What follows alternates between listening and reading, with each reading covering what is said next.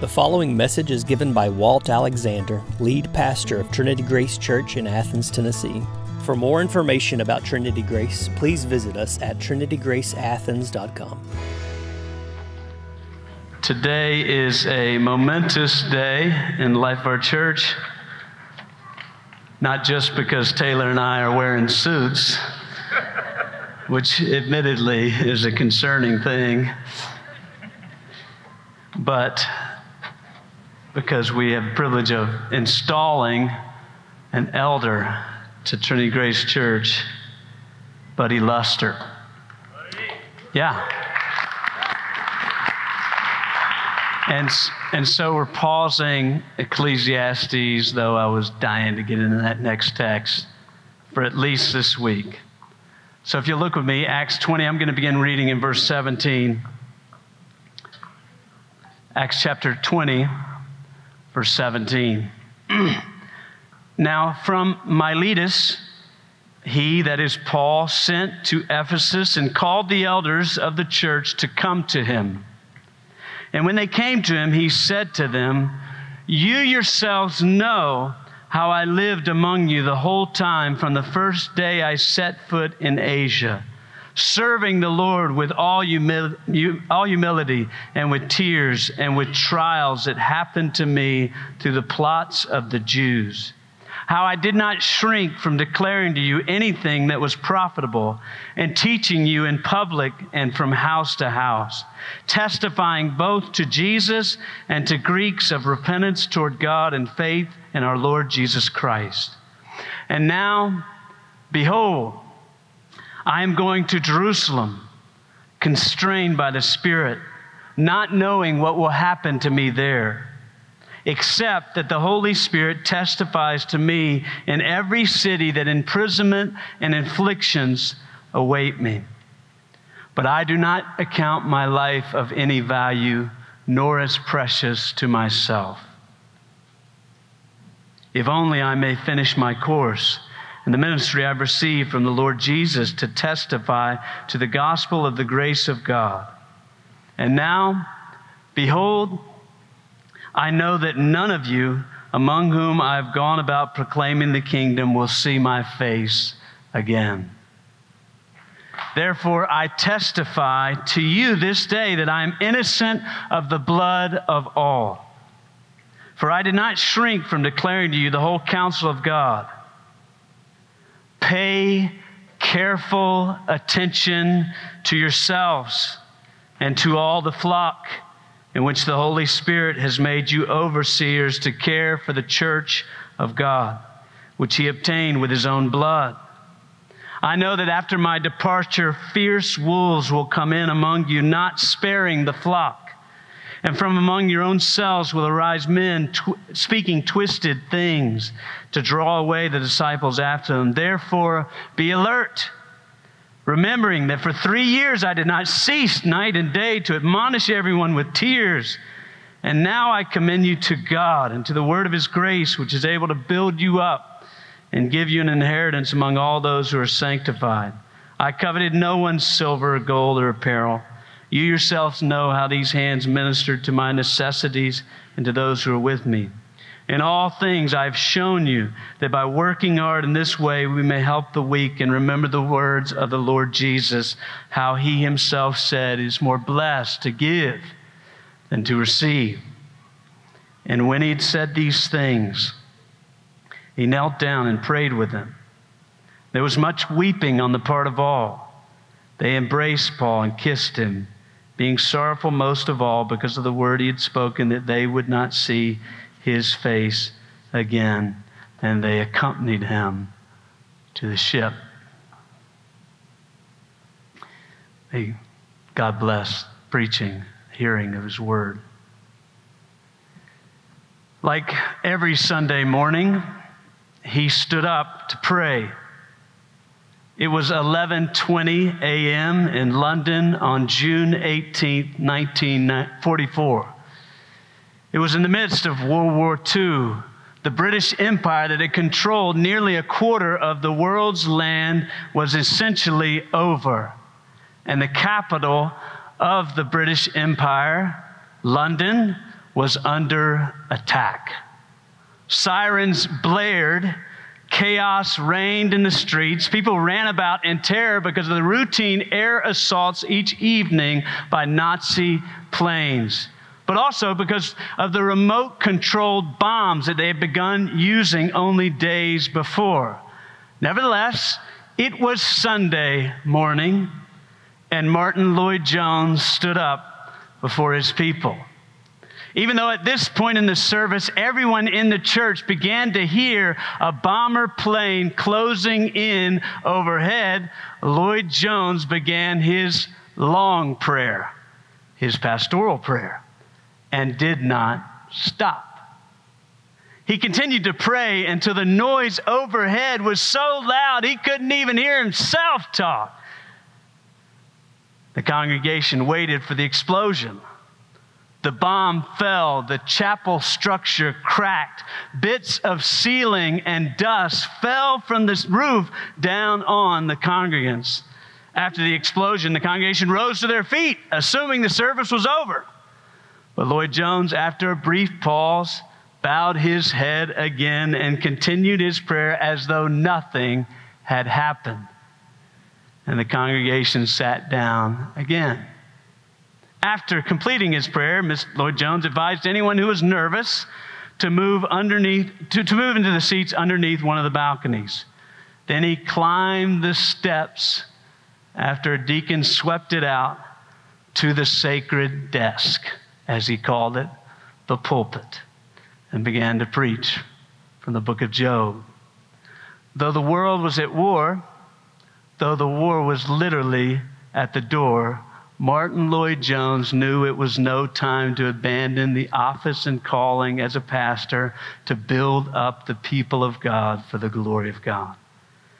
This morning, we come to a momentous day in the life of our church, installing our second local elder in James H. Luster Jr., affectionately known to us as Buddy. I want to seize this opportunity to talk about the office of pastor or elder. It's kind of like the rebar of a church. You don't exactly show people the rebar when they come by or the basement when they come by, but it's a vital thing.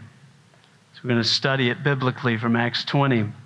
Among every man who will serve in the office of pastor or elder in the days ahead of Trinity Grace Church, including Buddy, my prayer is that there will be a similar resolve and devotion to the office and calling of a pastor. That no world events would deter, no cultural mo- movements would distract, no personal ambitions would divert the present pastors, all future pastors, from devoting themselves to the office and calling of pastoral ministry to build up the people of God with the Word of God for the glory of God. May God help us. I want to, essentially, this is kind of two charges the first is a word to pastors, a word to pastors, a charge to pastors. I think it's vital, not just for them to hear it, but for you, not just for me to hear it, but for you to hear it, overhear it, know what a pastor should look like, think like, act like. Acts 20 is the only speech addressed only to Christians in the book of Acts. It's not a mixed audience. It's an audience of just Christians. And it's not just addressed to Christians, it's addressed to Christian pastors or elders. Paul, Paul had left Ephesus after spending three years there. He gathered them in Miletus before he set sail. If you know the rest of the Acts, he's mostly in a boat until the last two chapters. And so before he set sail, he gathered the elders. He said, Bring the elders that I might address them one more time. He's not talking about the old people, so to speak. He's talking about those who serve and govern the church of Jesus Christ. And it's a very personal and a very emotional speech. And you probably captured that just by uh, uh, hearing it. And it's, it's seen by the tearful goodbye and the weeping afterwards. But it's not good friends and good times that is moving Paul's heart in these moments. Paul is leaving Ephesus after three years of devoting himself to preaching the gospel, and he gathers the elders one last time and charges them to continue to care for the church God is building. Regardless of what happens to him, and we know what happened to him, He was executed. Regardless of what would happen to any other minister, Paul says he wants them to devote themselves to carrying up. So we see, first of all, this is a speech to pastors. I'm going to break this out in four commands for pastors. First is serve the Lord serve the Lord. The very first thing Paul underlines for the Ephesian church is his example of serving the Lord. Look down there in verse 18 where he begins, and then 19, you yourselves know how I lived among you the whole time from the first day I set foot in Asia, serving the Lord with all humility and with tears and with trials. I was serving the Lord. That's what I was doing the whole time. I might have been serving you, but I was serving the Lord. Later, he says his life boils down to the ministry he's received. Look in verse 24, one of my favorite verses in the whole Bible. He said, I don't count my life of any value, nor is precious to myself, if only I may finish the course and the ministry that is the service, same word that he uses in 19, just in a different form if only I may finish the, my course in the ministry I've received from the Lord Jesus to testify to the gospel of the grace of God. Now, that's a staggering statement. That's an otherworldly statement. I don't count my life of any value, but only that might fulfill and finish my ministry. He's saying my life boils down to my assignment from the Lord. If Paul had Twitter, his Twitter handle, his Twitter bio would be his assignment from the Lord. He is there to serve. You know, we often don't think like this. We often think about serving in such a way where the emphasis is on how we're serving. We're using this gift or that gift, or using this passion, or that passion. We're taking care of this responsibility or that responsibility. But the, the emphasis for Paul is not how, but who. And what we know from his life, he doesn't really care about how, he cares about who he's, he's serving the Lord. That is the Lord Jesus Christ. That's not a word for God generally. That's a word for His, His Lord, our Lord, Jesus Christ. Throughout the, uh, uh, uh, uh the, the, epistles, Paul often said, Doulos Christou." I am a doulos Christou. I'm a slave of Christ.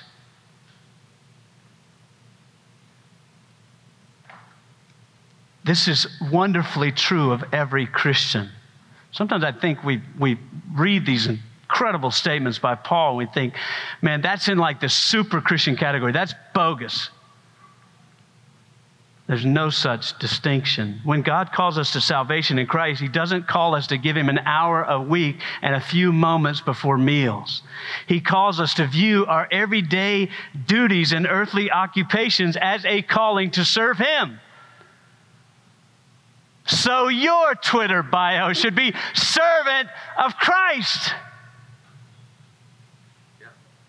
By owning a business, by teaching, by singing, dancing, whatever you're doing. So whether your daily work is filled with spreadsheets or assembly lines, building projects or lesson plans, child rearing or waiting tables, you are, so, you are called to serve the Lord right there. That's true for everyone. It's also true for pastors. Knowing pastors are called to serve the Lord Jesus Christ should produce in pastors an all consuming willingness to do wherever, go wherever and do whatever He commands. He's the Lord. He calls the shots. He defines our life and our ministry. No wonder Paul said, I serve the Lord with all humility and with tears. Notice Paul wasn't looking for personal gain or position or influence or a platform to use his gifts. I don't know how, I mean, I don't know how many emails or advertisements I get weekly, monthly, uh, talk about using pastoral ministry as a platform for you. That's insane. That's not the way it's done. Churches don't exist to serve pastors, give them a place to use their gifts. Pastors exist to serve churches and to give away everything to serve the Lord. That's why Paul reminds us of Jesus' words at the end, talks about how he served his own needs. He said it's more blessed to give than to receive. So, buddy, serve the Lord. Pour out your life for him, as I know you strive to do. Second command do not shrink from suffering. Do not shrink from suffering in reminding them of his sacrifice, Paul reminds them of how he did not shrink. Look in verse 19.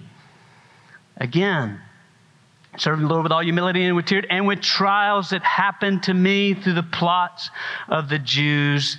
Yet I did not shrink from declaring to you anything that was profitable. Now, it, we, we studied the book of Acts a couple years ago. It's an amazing book. But rarely did Paul finish a book in the book of Acts. He was often stopped mid sentence, arrested, beaten, ran out of town, stoned, left for dead. And now, as he begins to make his way to Jerusalem, he says, More suffering's awaiting. Troubles ahead. Look at verse 22. He said, I know I'm going to Jerusalem, constrained by the Spirit, not knowing what will happen, except that the Holy Spirit testifies to me in every city that imprisonments and afflictions await me. You know, sometimes we think the Holy Spirit's only for blessing and prosperity. Well, the constraining, the filling, the empowering working of the Spirit here is driving him right into the hornet's nest.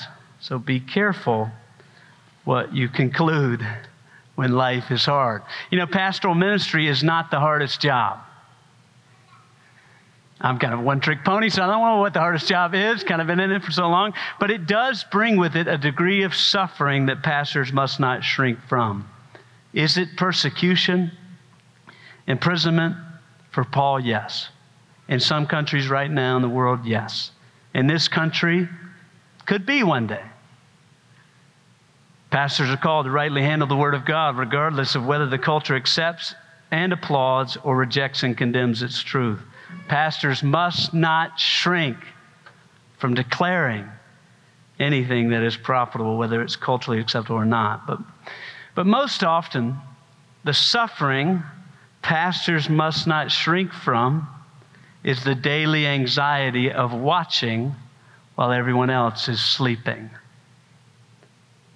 John Flavel says, Pastors are fittingly compared to the toil of men in harvest to the labors of a woman in travail, and to the agonies of soldiers in the dangers of battle. We must watch when others sleep. I remember years ago, began pastoral ministry, super giddy, excited, ready to rush into the purposes of God. I think I hope I'm still there, but naive. And I remember being talking to my friend Bill Kittrell, and uh, we were on a panel somewhere, and somebody asked, um, kind of, why do you read in the morning? Why do, why do you get up? Why do you pray? And, and I, I said some naive, young, 20 something answer about, I love the Lord, I want to pray, all that. Bill said, I'm terrified. I'm terrified.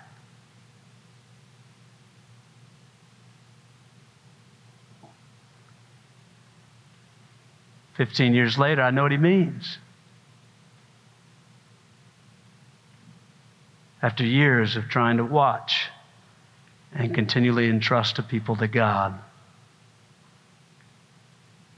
it's terror that wakes me up more often than anything else. Not because you guys are bad people or anything like that, but because of the anxiety. Paul talked about it in 2 Corinthians 11, the daily anxiety for the churches. So don't shrink from suffering. Amen. May God help us. Three, proclaim the gospel. Proclaim the gospel after reminding them of how he served the Lord and did not shrink from suffering, Paul reminds them again and again and again, and I could do it seven times again, of how he proclaimed the gospel and the word of God to them. Seven times he reminds them how he proclaimed the gospel to them, declaring, verse 20, teaching, verse 20, testifying both to Jews and Greeks, verse 21, testify, verse 24, proclaiming, verse 25 testifying, verse 26, declaring, verse 26. The point is clear. Pastors are not called to be creative or in, in, innovative. Pastors are called to, not, not called to be hip or original. Pastors are called to proclaim what they have been heard or what they have heard. Proclaim what they have seen. Behind this word proclaim is the word is herald. Before radio waves, newspapers, and, or social media, news was shared by a herald. A herald came into town. Someone was sent to tell everybody what happened in the Roman Empire. If there was a, a, new emperor was born or a change in rule, they would send it out by horseback all throughout the empire. And so too, pastors are called to stand up and to herald and proclaim the good news, the news about Jesus Christ. And so a herald isn't anxious about his hair or his image but about the message that must get out. They're called to herald. They're also called to testify. You saw that test or to witness. You saw that word testify, testify, testify. Uh, you're called to witness to what they've seen. Behind this word is the idea of the courtroom. Everyone who get, you know, we think about it in this world that Jesus is on trial, but actually everyone who hears the gospel of Jesus Christ is on trial. How we respond to the gospel is a matter of life or death, heaven or hell, mercy or judgment. So pastors are called to witness and testify to what they have seen and heard about Jesus before it's too late. Pastors are called to defend Christ, commend Christ, lay out evidence about Christ, and urge all who hear to turn in repentance to Christ. So it's not nice hand patters that couldn't find another occupation. Pastors must proclaim in the power of the Spirit. I love this picture of Martin Luther, painted from the Reformation. I love it. He's got one hand in the text, and the other hand at Jesus Christ. That's what a pastor's called to do. We got, we got news. We have a bloody cross. We have an empty tomb. What are you going to do about it? I, I would say that to you this morning. What are you going to do about it? This is an undeniable, irrefutable, unsuppressible fact that Jesus Christ was a person who lived, died, and rose again from the dead. And if you, either you respond to him and embrace him and gain eternal life, or you remain outside of him and gain eternal judgment and damnation and wrath that you deserve. You can only come through the Word. Faith comes by hearing, and hearing by the Word of Christ. There's salvation nowhere else and under no other name under heaven by which you can be saved. So, what are you going to do with the bloody cross? I know everybody likes to think for themselves and try to figure this. What are you going to do with the empty tomb? Pastors proclaim and persuade others to believe because news demands a response. Look in verse 26. Paul says, as he said in Romans 15, other places, it demands a response so much so that he says, I'm innocent of your blood now. Remember Ezekiel? The prophet says, The blood's on your own head. That's what Paul's saying. You can't blame me. I preach the gospel. We preach the gospel every week here Uh, and we preach it in the power of the Spirit as best we can, and such that if you hear this word, if you do not turn, if you should die tonight, the blood is on your head. because news demands a response. If the house is burning, you run out of house. You don't think about it.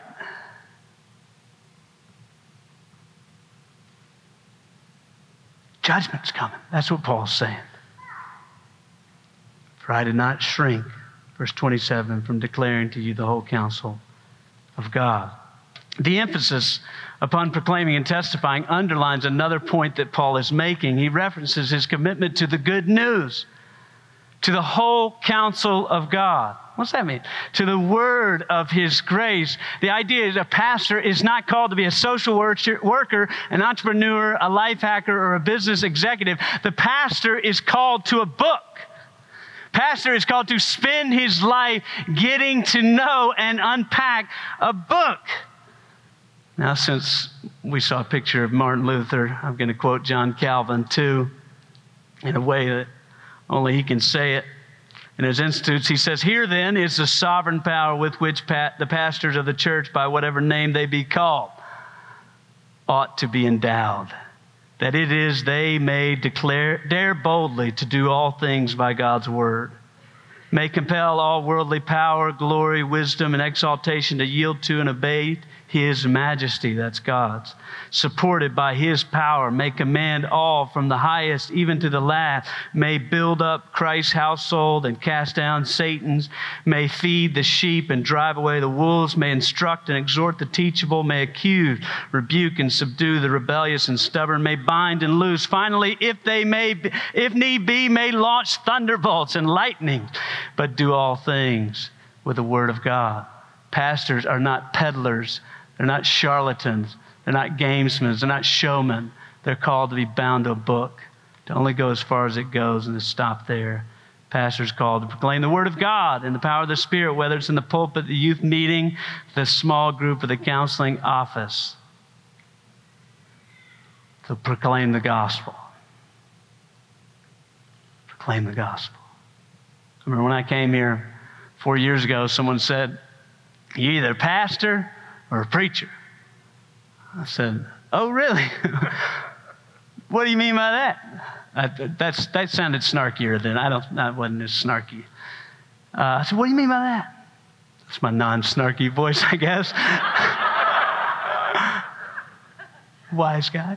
No, uh, he said, Well, the pastor spends 90, 90% of his time with the people, 10% of his time preparing for the sermon. The preacher spends 90% of his time preparing the sermon, 10% of the time with his people. I said, Man, I don't want to be either of those. That's what we must not be. That's why the fourth command is care for the church. Care for the church. Paul commands the Ephesian elders in verse 28 to care for the church. Look in verse 28 again. Pay careful attention to yourselves, to all the flock in which the Holy Spirit has made you overseers to care for the church of God, which he obtained with his own blood. There's so many things we need to see in this verse. I preach a whole sermon on it. The main thing is the metaphor of shepherd. You see it in the word flock. You see it in the word care the word is often translated shepherd. The shepherd is a vital metaphor in the Bible. It brings together the whole Bible. When the Bible uses this metaphor, it emphasizes the Lord is our shepherd. He leads us just like he led Jacob. He guides us, He feeds us, He protects us. We are His sheep, Psalm 95. And the sheep of his pasture. And it's no difference in this verse. Notice all three persons of the Trinity are mentioned here. It is the church of God, or all three are referenced, I guess. It is the church of God. The church is not my church, your church, your mama's church. It's God's church. It's the church Jesus obtained with his own blood. It belongs to God, doubly so. All things belong to him, Psalm 24, the earth and the fullness thereof is the Lord. But it belongs to him doubly so because he bought it with his blood. Over whom, third person of the Trinity, the Holy Spirit has made you overseers. Now, this verse strongly affirms God's role in purchasing and gathering his people, but it also strongly affirms the privilege and responsibility of men to stand underneath God to shepherd and care for specific people in specific local churches. The command is clear pay careful attention,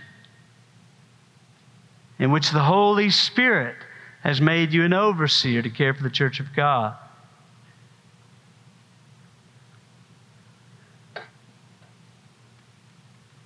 Be a shepherd. Now, sheep don't roam the hills of Tennessee as they did or do in Ephesus and so much around. And so much of that metaphor is lost. You know, we think of sheep as cute, cuddly things. John Stott clarifies it for us. He says, Sheep are not at all the clean and cuddly creatures they may appear. In fact, they're dirty, subject to unpleasant pests regularly need to be dipped into strong chemicals to rid them of lice, ticks, and worms. They're also unintelligent, wayward, and obstinate. Yet shepherds do the dirty work.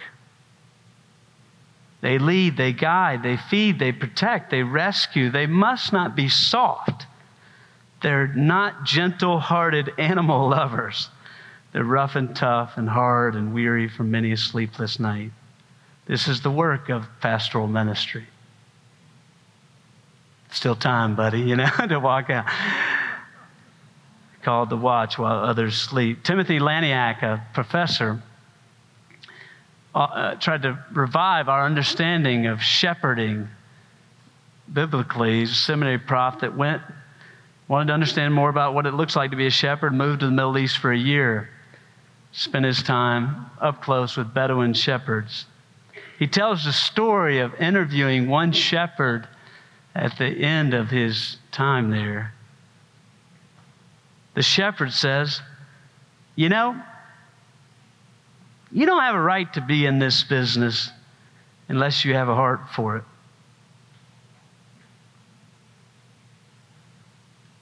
And I'm not going to let my sons inherit this family flock, even though it was quite a substantial business several thousand sheep. My sons, he continued, don't deserve the flock. They don't have a heart for it. I spend my days out here, and I don't have to. But I do it because I care. My sons don't, I can tell. They are preoccupied. They want to do other things. Pastoral ministry is no place for a man who wants to do other things.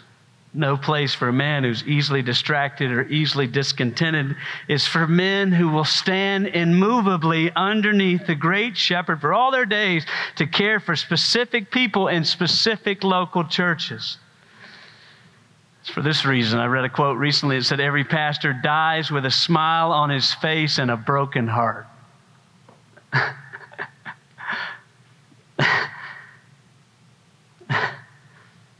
I said, That's right.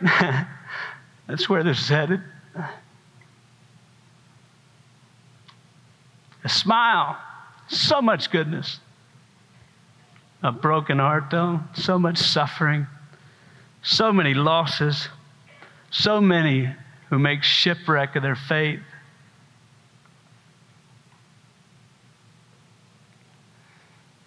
So, buddy, care for the church.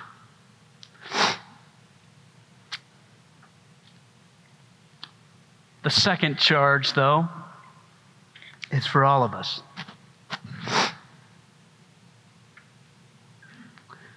This text is not just a word for pastors because of all the implications, it's for us as well.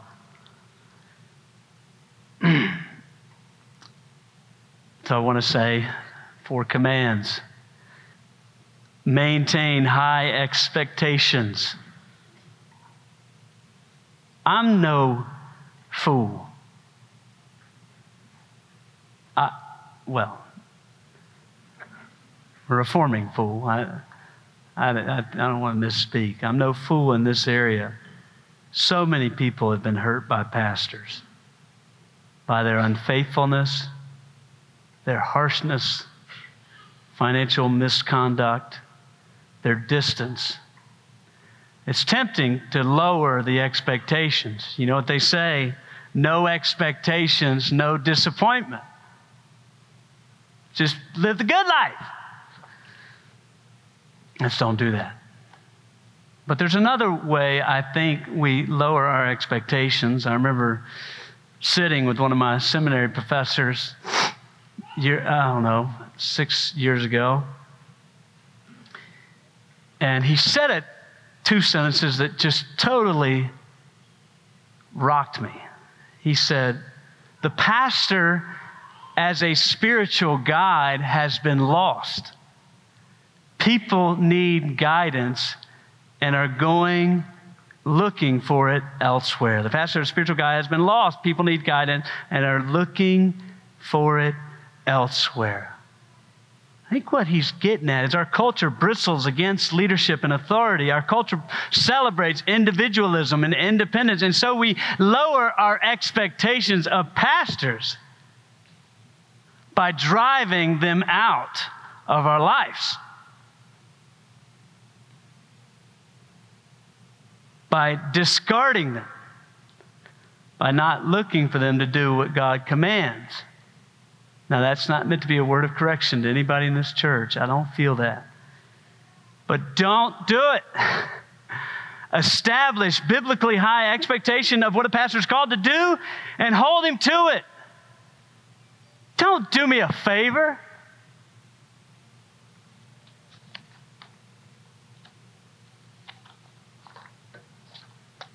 Because you'll be doing the service. I mean, you'll be doing the church a disservice to do any pastor a favor. Second, listen.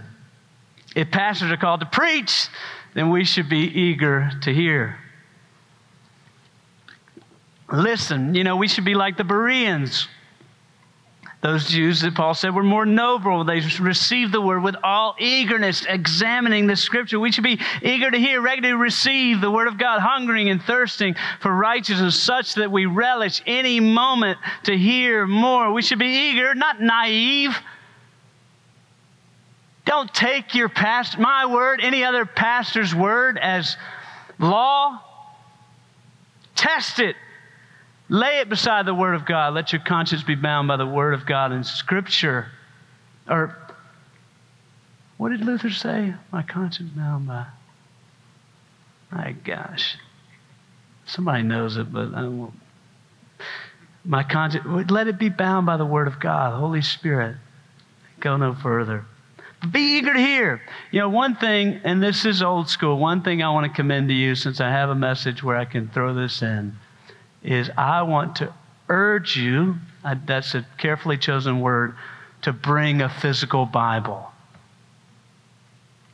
I point your head in this all the time, and I want to urge you to, to do it. I, I'll buy you one if you need one. But I just think I want you to know part of what I'm doing is so that you would know your way around this thing and you'd find life in it. Let's be eager to hear. Three, command or charge three, be honest. Be honest.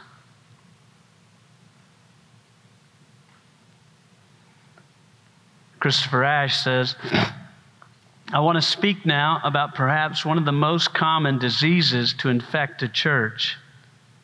It is a malady that causes, exacerbates, and brings to a crisis all manner of avoidable difficulties between the life of a pastor and the life of the church. What can cause such huge problems?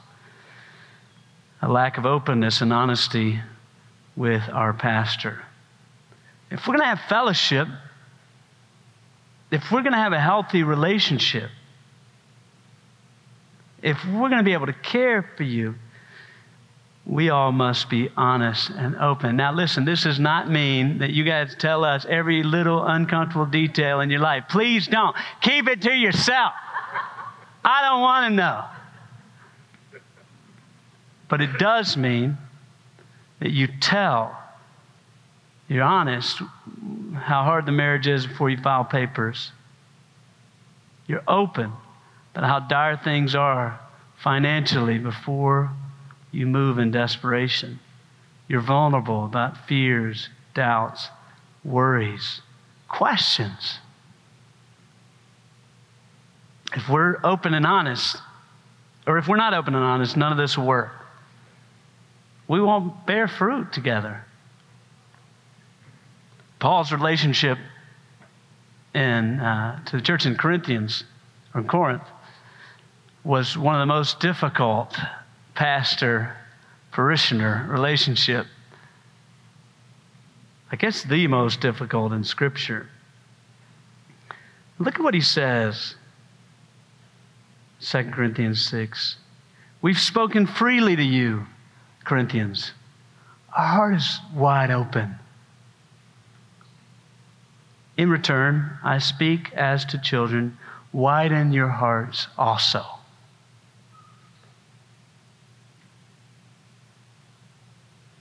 My heart is wide open.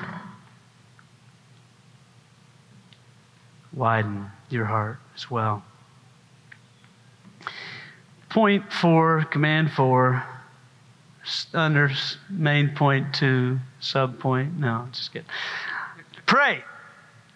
Pray. You know, the story goes that when Charles Spurgeon, you know, was preaching 10,000 people by the time he was 21, they came, a group came to the Metropolitan Tabernacle in London and said, Tell us your secret sauce, you know? Like everybody wants Colonel Sanders' recipe. You know, they wanted his secret sauce too. He took them down underneath the sanctuary before the meeting. There was a group of people praying. So pray. That's his secret. One of the greatest gifts I receive as pastor of Trinity Grace Church is Ron Clayton's prayers. And yours too. So please pray. In conclusion, when Martyn Lloyd-Jones stood up to pray and preach in the midst of Nazi Germany's bombing of London, he gave a powerful testimony to everyone else who would climb into that sacred desk. The church labors on and must labor on. You know what they call this age? They call this the age the church militant. The age to come is the church triumphant. So it will be reigning in glory with Jesus Christ. Well, right now, in case you needed a newsflash, we're at war. Church must labor on in the midst of its own war against sin and death, suffering, disease, pride, a fallen world, and may she labor on. May the noise of what this culture says, what it says we should play to, not distract us from devoting ourselves to what we're called to do and let her pastors, let the pastors of this church be resolved and devoted to the office and calling of a pastor with all their heart. Father in heaven, we thank you. We humble ourselves before you. Father, I thank you with all my heart for the remarkable miracle you've done in bringing this church together. It's been one of the most amazing things I've ever been a part of. And yet, God, I am aware that the devil would love to destroy what you have built. And so I call on you that you would keep us in the love of God. You'd keep us in the steadfastness of Christ. That you'd keep us in healthy relationships. We pray against division, gossip, slander, speculation, sinful judgment, self righteousness. We pray for the fruits of love, joy, peace, patience, kindness, goodness, faithfulness, gentleness, self control. Lord, we pray that we would abide in the vine and bear much fruit as a church, not for ourselves, but for the glory of Jesus Christ, the one who called us out of darkness, the one who purchased us with his own blood. Protect us, God. We thank you in advance, God. Jesus' name, amen. Amen. You've been listening to a message given by Walt Alexander, lead pastor of Trinity Grace Church in Athens, Tennessee. For more information about Trinity Grace, please visit us at trinitygraceathens.com.